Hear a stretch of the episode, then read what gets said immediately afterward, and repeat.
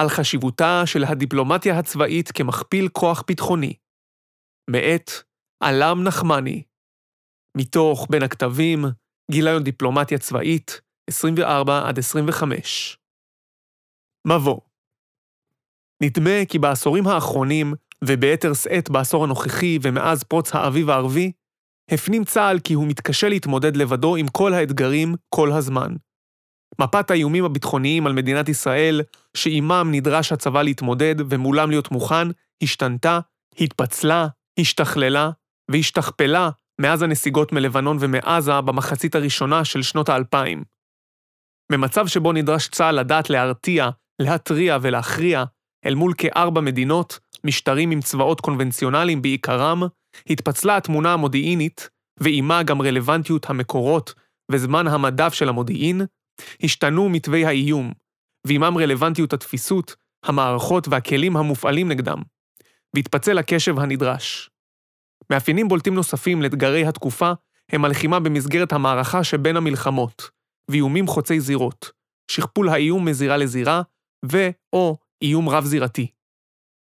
אמירה מוכרת היא שהמלחמה אינה אלא המשכם של המהלכים המדיניים באמצעים אחרים, אולם מתברר כי צבאות מדינתיים, אותם הגופים האמונים על הלחימה, מאומנים היטב ואף הולכים ומשתכללים גם בהפעלת כלים לא אלימים במסגרת מאמצי מדיניות, בתכנון ובמימוש שיתופי פעולה טקטיים ואסטרטגיים, ובניהול דיפלומטיה של שלום. במאמר זה, אסקור את התועלות הפוטנציאליות הצומחות מתוך מקצוע הדיפלומטיה הצבאית, שהיישום שלה הוא שיתוף פעולה צבאי. העמקה בפוטנציאל שיתופי פעולה צבאיים נדרשת כדי להבין מהן התשומות הנדרשות, ובעיקר להבנת הצורך בהעמקת מאמצי מיסוד המקצוע בצה"ל. שיתופי פעולה צבאיים, למה ובשביל מה? צבא מבקש להתמקצע ולהתנהל בממד הדיפלומטיה הצבאית, חייב להכיר בערך ובאיכות של צבאות אחרים, ואת מגבלות כוחם, ובוודאי את מגבלות כוחו של הבודד, עוצמתי ככל שיהיה. נוסף על כך, צריכה להיות לארגון תפיסה ששיח שיתופי אינו חלק מהתרבות הצבאית, בעיקר בקרב הקצינים הבכירים. מעל כל אלה, הבסיס לעיסוק בדיפלומטיה צבאית הוא הפוטנציאל לערך מוסף משמעותי הצפוי לצמוח משיתוף פעולה עם צבא ידידותי או במסגרת של צבאות. הערך המוסף המדובר עשוי להיות נקודתי או מערכתי, מוגבל במשכו או ארוך טווח, תומך בעניין כוח או אופרציה, מיידי או נצור ליום פקודה. שיתוף הפעולה עשוי להיות מפלטו של החלש, הנסמך על אחרים ומחפה על פערים מהותיים תחת חסותם, אך באותה המידה מהווה שיתוף הפעולה מקור להפגנת עוצמה ולהכפלת כוחם של חזקים אלה באלה. כך או כך, מדובר במהלך תועלתני. צה"ל, הארגון הצבאי המנותח במאמר זה, נדרש למצוא איזון בין עצמאות ואי-הישענות לבין העצמת עיסוקו בגיוס תמיכה ובביסוס יסודות ומסגרת מאפשרת לשיתוף הפעולה, דיפלומטיה צבאית, ללמידה ולשיתוף פעולה הבונה כוח, יכולות, שת"פ צבאי, וכן לשיתוף פעולה מבצעי ואסטרטגי, שת"פ מבצעי.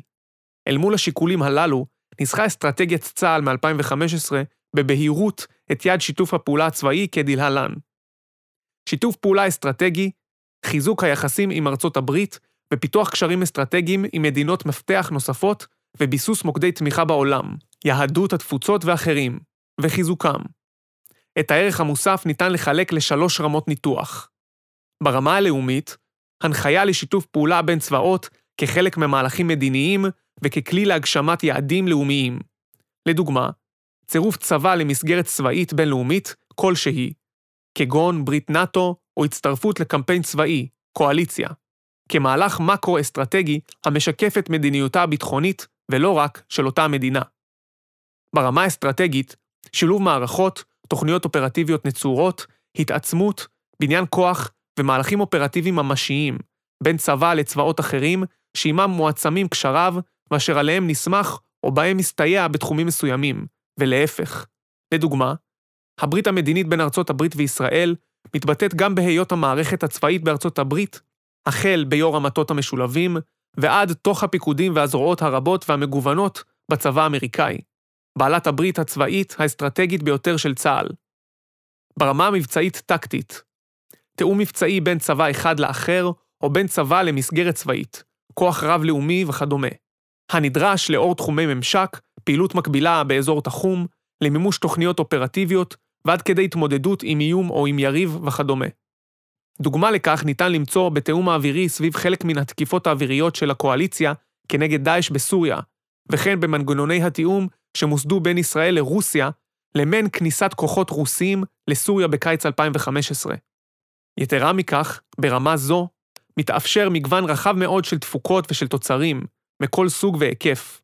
רחוק משדה הקרב, ועד כדי שיתוף פעולה מבצעי, כתף אל כתף בין חיילים מצבאות שונים, אל מול משימה משותפת. אגב, אותה הקואליציה כנגד דאעש. כל אלה נוצרים בהתאם לאינטרסים ההדדיים, ודוגמאות לרבות מתפוקות אלו יפורטו בהמשך. היתרונות בשיתוף פעולה עם צה"ל תחילת ציטוט דיפלומטיה לעולם איננה פועלת בוואקום. היא משכנעת לא באמצעות צחות הלשון של העוסקים בה, אלא באמצעות הרכבה מאוזנת של תמריצים וסיכונים. ציטוט מאת הנרי קיסינג'ר חלק מן התפוקות העשויות לצמוח משיתוף הפעולה הצבאי נעוצות בליבת ההצדקה לקיום היחסים, ברמה הלאומית והאסטרטגית. כך, מדינות רבות, מערביות ולא רק, בהחלטת מדינות או בעידוד מצד צבאותיהן, רואות פוטנציאל גדול בקשר עם צה"ל ממגוון סיבות. 1.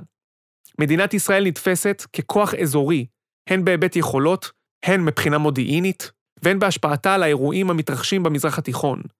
קרבה צבאית שופכת אור בעבור מדינות אלו על המתרחש, לעתים גם על שצפו להתרחש, ומאפשרת לגופי הערכה לגבש תמונת מצב אופרטיבית בעבור קברניטיהם. 2. יכולת מודיעינית מפותחת. מדינת ישראל, על שלל גופי המודיעין שבה, וצה"ל ספציפית, על בסיס אגף המודיעין ויכולותיו, נחשבים כמקור הידע המקצועי, המהימן והמדויק ביותר על השחקנים ועל התהליכים במזרח התיכון. תמונת המצב האופרטיבית שהוזכרה לעיל נסמכת על חומרי גלם מודיעיניים ו/או על תוצרים מעובדים, אשר אמ"ן חולק עם גופי המודיעין הצבאי המקבילים לו. אמ"ן נתפס בעיני שותפים, נוכחיים וכאלה השואפים להיות, כגוף יצירתי, בעל תעוזה, מקצועי מאוד, ואשר נמצא בחזית טכנולוגיית האיסוף. זוהי יכולת אשר דומה לה מחזיקים רק בודדים מבין הצבאות שעימם נמצא צה"ל בקשר, ומכאן שהרצון בשיתוף פעולה מודיעיני הינו טבעי. 3. הכרת סימפטומים בשנים האחרונות אנו עדים לתופעה גוברת של חיקוי בין זירות פעולה שונות, וכן לתופעות שאינן חוצות זירות. הרצון ההדדי לשיח מבצעי ומודיעיני בין צבאות בהקשר זה, נועד לנסות ולצפות תופעות ביטחוניות ולהיערך אליהן מבעוד מועד. לדוגמה, תופעת המפגעים הבודדים המבצעים אקט של טרור בעזרת כלי רכב הנוגח באזרחים או בחיילים, פיגוע דריסה, הופיע באזורי יהודה ושומרון ובירושלים, ולאחר מכן נצפתה באירופה בפיגועים שיוחסו לנאמני דאעש. בעולם תקשורתי, כמו בעת זו, אשר בו הזדהות אונליין, שיתוף ברשתות חברתיות וחיקוי הן דרכים מוכרות להפצת אידיאולוגיה ודרכי פעולה. הכרה מקדימה של התופעות עשויה לסייע בהיערכות ובסיכול. 4. יכולת מוכחת וניסיון מבצעי. צה"ל אינו צבא הנמצא בחיכוך מבצעי תמידי. האתגרים המבצעיים במזרח התיכון, אשר משתנים ללא הרף, והמענים הדוקטרינליים, כמו גם הטכנולוגיים, מציבים בפני צה"ל צורך מתמיד בהשתנות, בהתפתחות תפיסות, תורות לחימה, אמצעים, יכולות, מסגרות ועוד. חיכוך שכזה מניב תהליך למידה מתמשכת, מעין מעבדת ניסויים למערכות ולתפיסות, שממנה צומחות תובנות מבצעיות, מופקים לקחים ומתפתחים פתרונות ושיטות. מעטים הם הצבאות בעולם אשר להם הזדמנויות למידה שכאלו.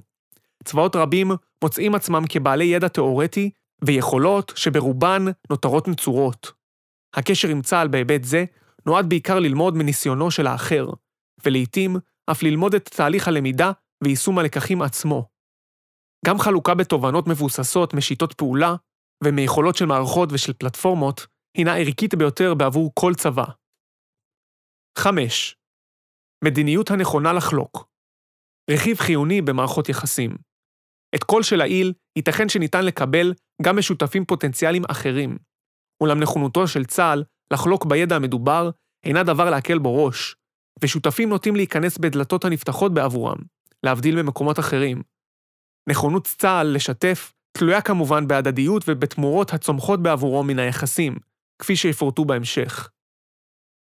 היעדים האסטרטגיים והטקטיים של צה"ל ביצירת שיתופי פעולה עם צבאות זרים. לבד מאותן הסיבות האסטרטגיות לשתף פעולה, שמהן נהנה גם צה"ל באופן הדדי בקשריו עם צבאות אחרים, ישנן מספר סיבות נוספות, אסטרטגיות וטקטיות, הנכונות הצה"לית לקשור קשרים בינלאומיים. 1. הסברה, הכרה ביכולות ולגיטימציה לפעולה. שיתוף הפעולה הבינלאומי מאפשר הקרנת יכולות, הסברה והשפעה ביחס לכוונות, ומהווה ביסוס לעצמאות, לחופש הביצוע וללגיטימציה לפעולה. הכרת האיומים, הכרת אופן ההתמודדות עמם, והכרת עקרונות הפעולה, מסייעים להסברת הפעילות הצה"לית ומניעיה במקרה הצורך. לדוגמה, הכרה לעומק של צבאות של מדינות שותפות, בעיקר מערביות, את נוהל הקש בגג, מאפשרת לרכך ביקורת על פגיעה במבנים בעלי שימוש דואלי ובסביבה אזרחית. 2. ערוץ משלים לדיפלומטיה, או ערוץ עוקף למדיניות מוצהרת, פוליטיקה. לא מעט מדינות הנוטות ברובד הציבורי-תקשורתי והפוליטי הגלוי להיות ביקורתיות כלפי הפעלת כוח מצד מדינת ישראל, מאפשרות במקביל לצבאותיהן להיות ביחסים הדוקים מאוד עם צה"ל, לטובת כלל התמורות הצומחות מתוך יחסים אלה, לטובת תמונה מודיעינית משקפת, נקייה משיקולים פוליטיים, ולעיתים אף כציר שחרור לחצים, ביקורת בערוץ אחד ושיתוף פעולה מעשי בציר אחר. 3. הקשר הצבאי-ביטחוני כחלק בתצרף מדיני רחב יותר. אטרקטיביות צה"ל לשיתוף פעולה בעיני השותפים בהקשרים שהוצגו לעיל, עשויה להוות קלף חשוב ביחסים המדיניים בין מדינת ישראל למדינות אחרות, לאו דווקא בשל רצון בשיתוף פעולה צבאי מלכתחילה. לדוגמה, ניתן לראות ביחסיה הצבאיים של ישראל עם שכנותיה לאגן הים התיכון, יוון וקפריסין, נגזרת של הידוק יחסים מדיני, החלטה על ברית אזורית, ואף ריאקציה ליחסים מתוחים עם טורקיה. יחסים אלה התהדקו לאו דווקא עקב אטרקטיביות צבאית הדדית, אלא בשל אינטרסים רחבים יותר. 4. רשת של שותפויות. כאמור בתחילת מאמר זה, אסטרטגיית צה"ל סימנה באופן ברור את הדרך בהקשר השותפויות הצבאיות. ניתן לראות בשותפויות לידע, להערכה, ליכולות, לתכנון ולבניין הכוח כגורם מאזן לעצמאות הביצוע המאפיינת את תפיסת הביטחון הישראלית מאז הקמת המדינה. ככלל, מדינת ישראל אינה שותפה בקואליציות, ואינה מצפה שאחרים יילחמו את מלחמותיה. מאידך גיסה, רשת צבאות מגייסת תמיכה, מבטיחה סיוע ובונה כוח ליום פקודה באופן שעשוי להרחיק עימות. בבחינת ללכת בלי ולהרגיש עם. דוגמה לכך ניתן לראות במאמצי צה"ל בשנים האחרונות. 5. להידוק יחסיו עם ברית נאט"ו, ועד כדי פתיחת נספחות צבאית לנאט"ו בבריסל. כאמור, ישראל איננה, וסביר שלא תהיה, שותפה בברית. אולם הידוק וגיוון שיתוף הפעולה והשפה המשותפת עם מנגנוניה, כמו גם עם חלק מחברותיה, מהווים עיצוב מציאות ומסר של תמיכה אשר סביר שנקלט גם אצל יריבינו. אם כך, מה יכולים צה"ל ומדינת ישראל להפיק מן התפוקות הללו? מהם הסיכונים והרגישויות? ואילו תשומות נידרש להשקיע על מנת לממש את עולם הדיפלומטיה הצבאית? על אלה אפרט להלן. התפוקות והיתרונות של שיתופי פעולה צבאיים בעבור צה"ל 1. מכפיל כוח. אל מול צורך בתפוקה נתונה, ההיעזרות בשותף מאפשרת להגיע ליעד מהר יותר, ו/או לחיסכון בעלויות או בהשקעה, ו/או לחלוקה בעומס הנדרש להגעה לתוצאה, או לקבלת תפוקה גבוהה יותר אל מול השקעה זהה. אך גודלה יותר בסך הכל עקב צירוף יכולות, קשב השותף הנוסף. 2. משלים כוח. אל מול יכולת או נגישות מסוימת, שיתוף הפעולה עשוי לייצר אלמנט משלים, עד כדי יכולת חדשה לחלוטין, אשר לא הייתה קיימת בידי שני הצדדים בנפרד. לדוגמה, כאשר לשותף אחד יש נגישות לאזור מסוים, אשר לשני אין, ואילו לשותף השני ישנה יכולת מיוחדת שאותה ניתן להפעיל לקבלת תפוקה כלשהי באותו האזור, ניתן להעביר את היכולת לשותף הנגיש, או לייצר נגישות לשטח בעבור השותף בעל היכולת. כוח מעל כוח. 3. פיזור סיכון. תחומים רבים של שיתוף פעולה טומנים בחובם הנמכה דרמטית בסיכונים. זאת משום שהחלטה לקדם מהלך, יכולת מסוימת, לבד, מתבססת כמעט תמיד על שיקולי עלות תועלת. זמן, עלויות ישירות, עלויות אלטרנטיביות, חיי אדם. ואילו הידיעה שניתן לקצר את הדרך עשויה להשפיע מאוד על עצם ההחלטה לבצע את המהלך. הדבר נכון למבצעים איסופיים, למהלכי מחקר ופיתוח עתירי זמן, להון אנושי ולמשאבים, להקמת יכולת חדשה, כאשר ניתן ללמוד מלקחי שותף שכבר התקדם באותו התחום, ועוד. 4. עלות מקרו נמוכה. חוכמה ידועה היא כי זול יותר להתגלח על זקנו של האחר. ההישענות על ניסיונו, על יכולותיו או על מימונו של שותף לפעולה הנתונה, מקיימת אמרה זו, בכפוף למשקל שנחליט להעניק לשני רכיבים סובייקטיביים ומורכבים לכימות. חשיפת הסוד והוויתור על השליטה. בעשייה העצמאית ישנו יתרון מובהק של חוסר תלות ושל אחריות לסוד. בהחלטה לפתוח נושא או סוד מסוים לשותף ולסמוך על חלקו בפעילות, שהפכה משותפת, אנו מוותרים על שליטה. אין בכך רע, אולם רכיבים רכים אלו אינם בחינם. 5. גמישות וזמינות, מבצעית, אך לא רק. שיתוף פעולה המעמיד יכולות וכלים חדשים, או אפילו סדק חדש פוטנציאלי, של צה"ל או של השותף, לרשות משימה נתונה, מגדיל את סל הכלים ואת דרכי הפעולה האפשרויות במענה לאותה משימה או לאותו אתגר. בכך גדלה הגמישות המבצעית, אך גם הזמינות נזכרת. במצב שבו שיתוף הפעולה מאפשר הכפפת יכולת, נגישות או כוח של השותף למשימה או לאתגר נתונים, עשוי צה"ל למצוא עצמו מקבל מענה מהיר בהרבה מאשר במקרה שבו היה נדרש לבנות את היכולת, הנגישות או הסדק בעצמו. לא מדובר בחזרה ליתרון, מכפיל הכוח שצוין לעיל, אלא על זמינות מבצעית של ממש, עשויה להוות שיקול מכריע ביכולת לבצע משימה נתונה ובהחלטה לממש אותה. סדרי הזמנים המתקצרים עשויים להיות עד כדי מיידיות, שעות או ימים ספורים.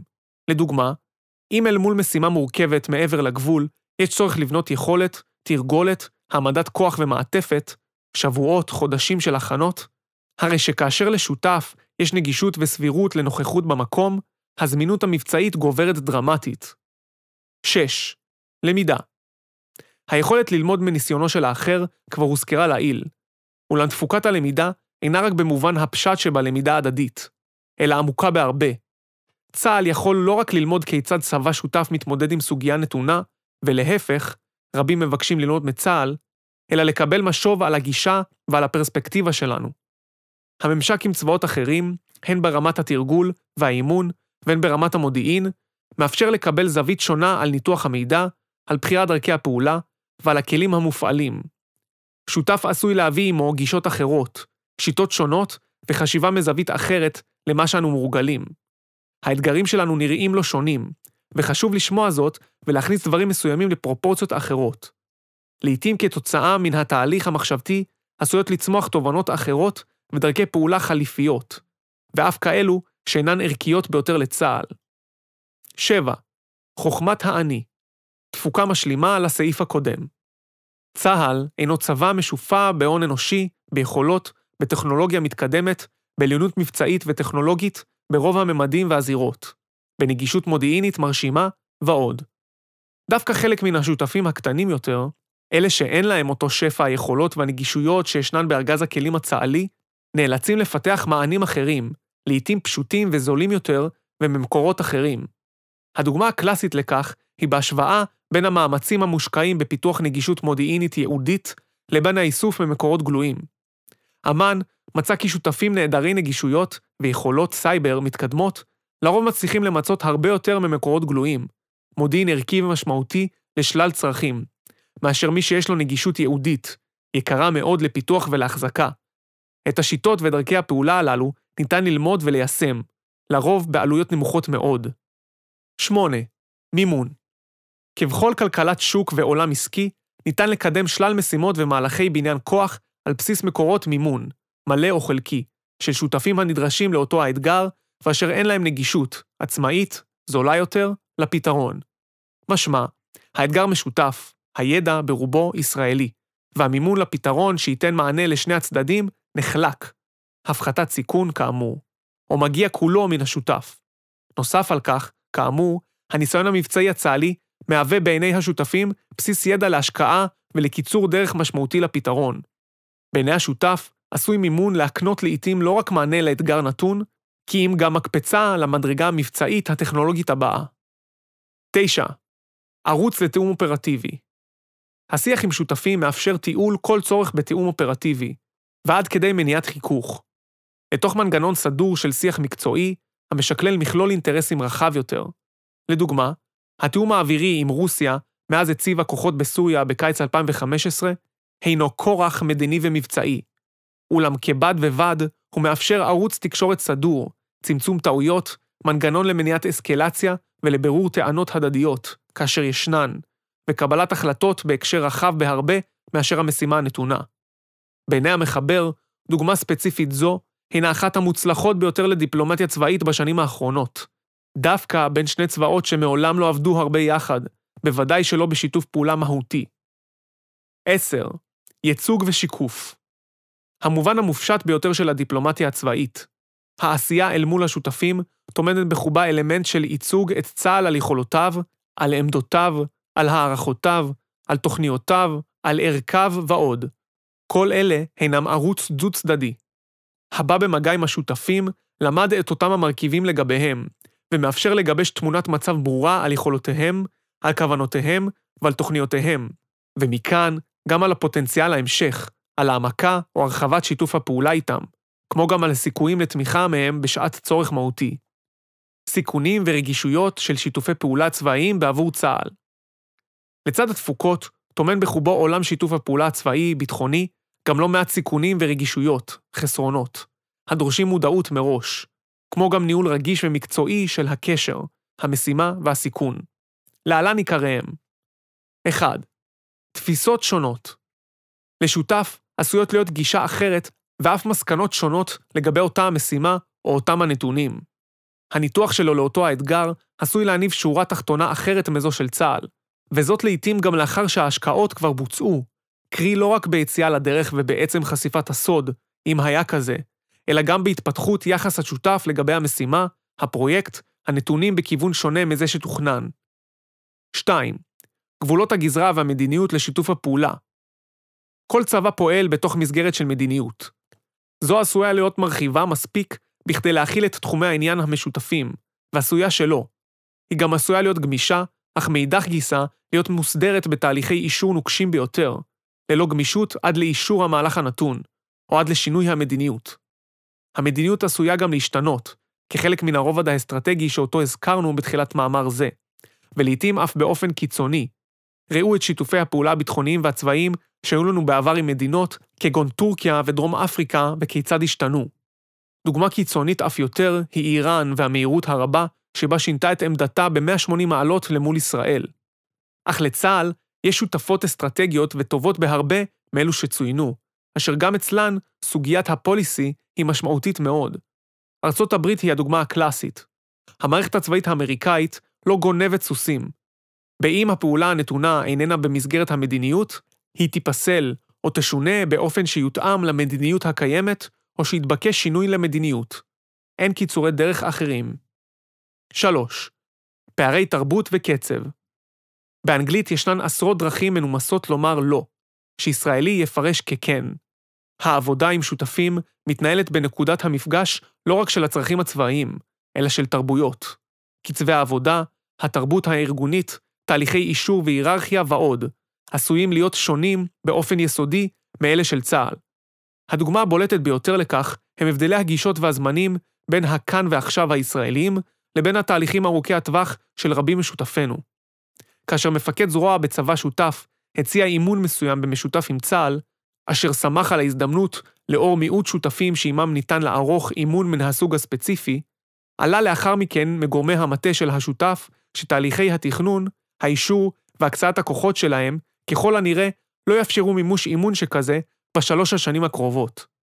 בהקשר זה, גם הזמינות והמיידיות שהוזכרו לעיל כיתרונות, עשויים להיות בדיוק הפוכים.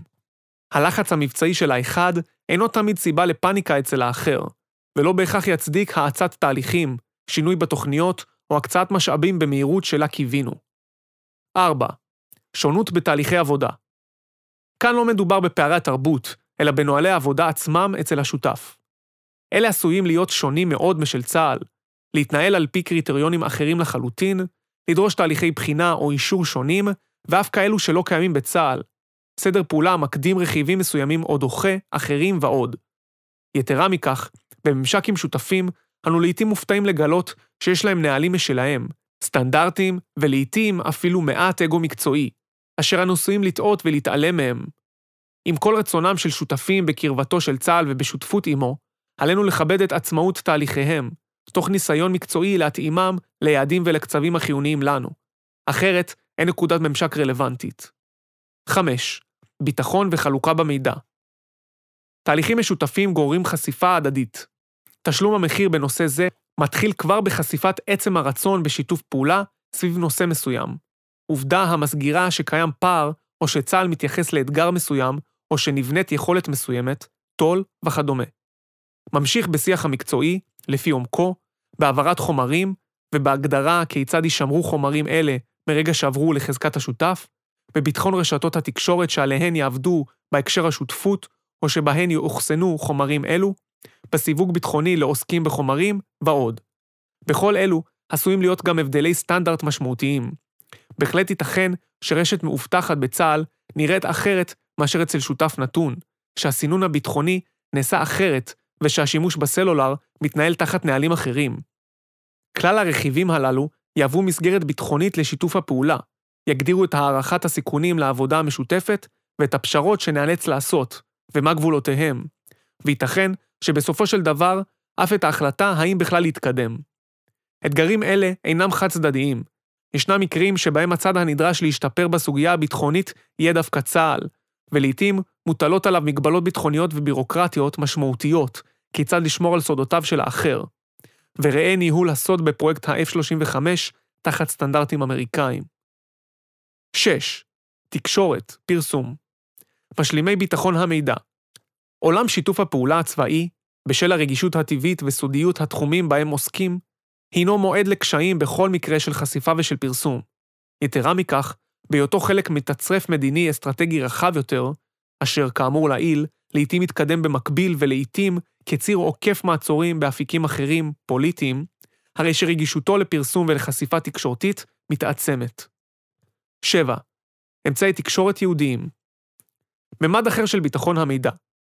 ההתנהלות הפנימית של צה"ל, או בתוך קהיליית הביטחון הישראלית, מתאפשרת גם במערכות מאובטחות, רשתות משותפות, מחוברות, בעלות מנגנוני הכנסת חומרים, או על בסיס פתרונות אד-הוק מבוססי השפה המשותפת, והבנה כי סטנדרט האבטחה דומה.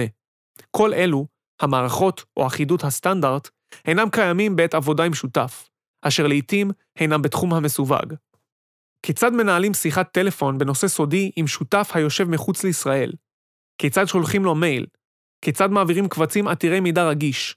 ברירת המחדל היא עבודה ברמה בלתי מסווג, עקב היעדר חיבורים. הפתרון לעבודה מסווגת טמון במערכות משותפות ייעודיות לצה"ל ולשותף נתון או ברשת עם כמה שותפים. אולם, ההסכמה על הסטנדרטים האבטחתיים במערכות אלה, בתכנון ובהפעלה, האישורים הנדרשים, נוהלי ביטחון המידע לפריסתן והתחזוקה המשותפת, כל אלה אינם פשוטים כלל ועיקר. 8. קשרים אישיים עולם שיתוף הפעולה הצבאי מבוסס מאוד על אנשי הקשר, על אנשי המקצוע ועל פותחי הדלתות לקשר.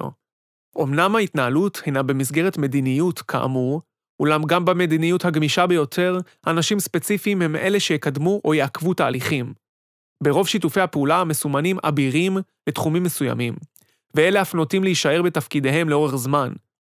חילופי גברי, כמו גם שינויים ארגוניים, נוטים להשפיע מאוד על תהליכי אישורים, על קצבי עבודה ועל עצם הנכונות לשיתוף פעולה. 9. קשב בכירים בעולם של קשרים אישיים וארגוניים, דרגות בחירות ודירקטיבה גבוהה מסייעות מאוד לפריצת תחומי שיתוף פעולה חדשים.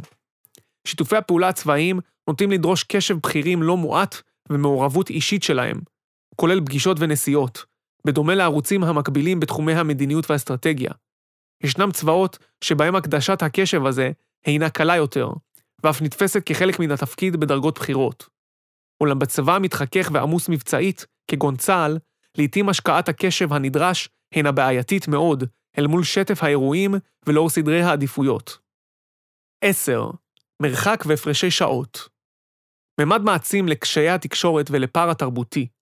בסופו של יום, ישנם אקטים אשר חרף נפלאות הטכנולוגיה ופתרונות הגישור התקשורתיים, אין ברירה אלא לדון בהם או לקיים פיזית אל מול השותף, פנים אל פנים. לכך יש מחירי מרחק, זמן וקשב כאמור, עלויות הטסה ומנהלות, אשר מועצמים כאשר עולה צורך לנסוע לצד השני של כדור הארץ.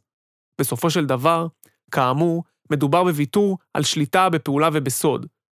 הן עם לבדד ישכון ובגויים לא יתחשב, אינה בהכרח אסטרטגיה טובה, אבל היא בהחלט עשויה להימצא כפשוטה יותר לניהול. התשומות הנדרשות לניהול המקצועי של משאב שיתוף הפעולה והדיפלומטיה הצבאית. כל שלעיל מסביר, לתפיסת המחבר, את המורכבות, אך גם את הפוטנציאל העצום שבעבודה עם שותפים בכלל רבדי התכנון והעשייה הצה"ליים. אם נפשט, ניתן לייצר כמעט כל סוג שיתוף פעולה, וכנגזרת, כל סוג של תפוקה, בין שהייתה ניתנת לייצור בהשקעה גדולה יותר ללא שיתוף פעולה, ובין ששיתוף הפעולה יצר משהו חדש. זאת, אמנם, במחירים מסוימים, אולם לרוב כמכפיל כוח חיובי, ישיר או אלטרנטיבי, ותוך העצמה מקבילה את חוסנם האסטרטגי של צה"ל ושל מדינת ישראל. אל מול תפוקות אלו עומדות תשומות הנדרשות להשקעה לטובת התמחות בדיפלומטיה הצבאית בצה"ל, ובראשן המשאב האנושי, הקדשת אנשים מתאימים, הכשרות ייעודיות בסיסיות, מסלולי פיתוח והכשרות מתקדמות, תקצוב ותקנון. כמו כן, נדרשים מדיניות ברורה, אסטרטגית וטקטית, מרכיבי תכנון, מערכות תקשורת ייעודיות, וכמובן, החלטה מודעת לוותר על שליטה וסוד.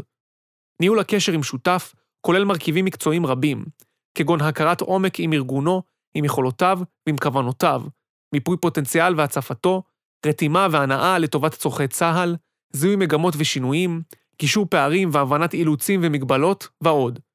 שליטה בכל אלה מאפשרת סנכרון כלל מרכיבי מערכת היחסים לפי צרכנו ובקשות השותף, הסדרת תהליכים במקרו וניהול משוואה רחבה המכווינה את התפתחות שיתוף הפעולה בראייה כוללת ובסטנדרט אחיד.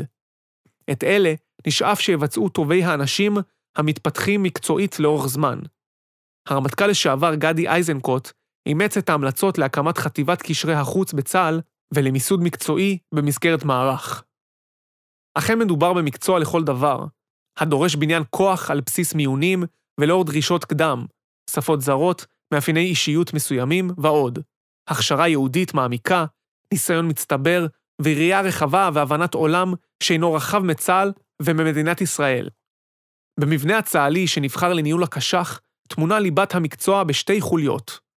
ענפי הקש"ח בזרועות ובמטכ"ל, ושליחי צה"ל בחו"ל, הנספחים הצבאיים, נספחי ההגנה. על שתי חוליות אלו, לצד המדיניות שבמסגרתה הן פועלות, להיות חדות ומקצועיות יותר, תוך פיתוח המקצוע באופן שידייק עוד יותר את המבנה ואת הפתרונות הצה"ליים בטווח הארוך. בהקשר זה, חשובות גם ההכרה והשוואת המודלים מצבאות אחרים. דוגמה להתלבטות באשר למודל המתאים עולה בנושא נספחי צה"ל במדינות השותפים, אשר לגבי הכשרתם ישנו מתח מתמיד בין שתי האסכולות המרכזיות. דיפלומט צבאי, איש מקצוע לתחום המגיע מתוך העשייה הקש"חית, מתקדם במסלול מקצועי ייעודי, ואשר עשוי אף לצאת למספר שליחויות לאורך הקריירה, אל מול מפקד מאחת הזרועות הנבחר לשליחות אחת. המודל הראשון מבטיח התמקצעות ארוכת טווח ומינוף הניסיון בחזרה אל תוך המערכת. אולם זאת במחיר של מיצוב התפקיד כאיש מטה מובהק, המנותק משהו מן העשייה בשטח. מאידך גיסא, מפקד מן השטח מבטיח חיבור עדכני לצורך ולכוחות, אולם נדרש להכשרה מחודשת בכל מחזור. אינו בעל רקע קשחי ודיפלומטי, ועד שילמד את אלו, תוך כדי תפקידו הקצר יחסית, תסתיים שליחותו והוא ישוב לשטח או יפרוש. כך או כך, מערך הקש"ח אינו נשכר מניסיונו המצטבר. בהקשר דילמה ספציפית זו, ממליץ המחבר על שינוי הדרגתי לכיוון המודל המקצועי, המקובל ברוב הצבאות המערביים, וזאת הן בשל הפוטנציאל להגברת המקצועיות הדיפלומטית מעבר ליכולות מערכת המיון וההכשרה הנוכחית לנספחים, המוגבלת בזמן. מסלול מקצועי יאפשר, בין היתר, רקע מקדים משמעותי הרבה יותר לשליחות דרך הכרת השותף, המנגנונים ועבודת המטה מולם, לימודי שפות זרות רלוונטיות לאורך זמן, הבנה עמוקה של האסטרטגיה הצה"לית, הכלל קש"חית והפרטנית למדינה ועוד. הן היכולת לסמן מסלול מקצועי לקצונה הבכירה במנגנוני הקש"ח הזרועיים, מעבריות למטכ"ל ובחזרה, והן משום שהמודל הנוכחי, השני שהוצג לעיל, כבר נוסה ותוצאותיו תלויות פרסונה מדי, והרוב המכריע של הניסיון ושל הידע עובדים. ולסיום, ראשית, על המפקדים הבכירים בצה"ל לבחון את העשייה עם שותפים מתוך אינטרסים בלבד, ולא מתוך עמדות. אין משמעות לדעתנו על שותף מסוים, אלא רק לאינטרסים הניתנים למימוש בסיועו. אם נמצאו כאלה, הרווח כולו שלנו, ואם אינם, לא יתקיים שיתוף פעולה. כפי שאמר אחד מגדולי הדיפלומטים האמריקאים, לארצות הברית אין ידידים או אויבים קבועים, הכל אינטרסים. שנית, יש לזכור שבשיתוף פעולה צבאי ואסטרטגי אין הכרח בסימטריה, כל עוד ישנם עניין ותרומה הדדיים במשוואה הרחבה. ייתכן שלשותף יהיה עניין בנושא שצה"ל אינו נתרע ממנו, אך פתיחות בתחום זה תוביל לנכונות מצד השותף לעשייה מקבילה, או מאוחרת יותר, בתחום אחר, ממנו יצא צה"ל נשכר. לשם כך, נדרש ניהול משוואה רחבה וסבלנית, והבנה כי כל דרג אינו גם רכיב בתצרף רחב יותר, עד לרמה הלאומית. דוגמה לכך מן השנים האחרונות, הינם האימונים שצה"ל מבצע במדינות שכנות באגן הים התיכון, קפריסין, יוון, אשר התאפשרו כחלק מתצרף רחב יותר של יחסים אזוריים אסטרטגיים, וממש לא צבאיים בתחילתם, אשר הובילו להנחיה מן הדרג המדיני להידוק שיתוף הפעולה הצבאי, עוד בטרם גובשה בצה"ל הערכת פוטנציאל לערכיות הקשרים.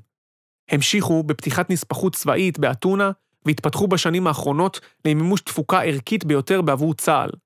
התמורות הישירות הניתנות במקרה זה קטנות בהרבה מן התפוקה שצמחה, ולבסוף, צה"ל ימשיך לשמר את אי-תלותו, את עצמאות פעולתו ואת ייחודו, ככל הניתן. גדולת הדיפלומטיה הצבאית היא ביכולת לבחור באילו נושאים ועם אילו שותפים נצעד יחד. המלצת המחבר היא להמשיך במגמה זו ואף להעצימה, ולשקול כל פעולה, בוודאי ארוכת טווח ועתירת משאבים, גם בראי האפשרות לממשה עם שותפים. הרוב יתבצעו לבסוף עצמאית. חלק, הולך וגדל, יבשילו למהלך משותף. התהליך המחשבתי הוא החשוב, והוא אשר יביא ערך.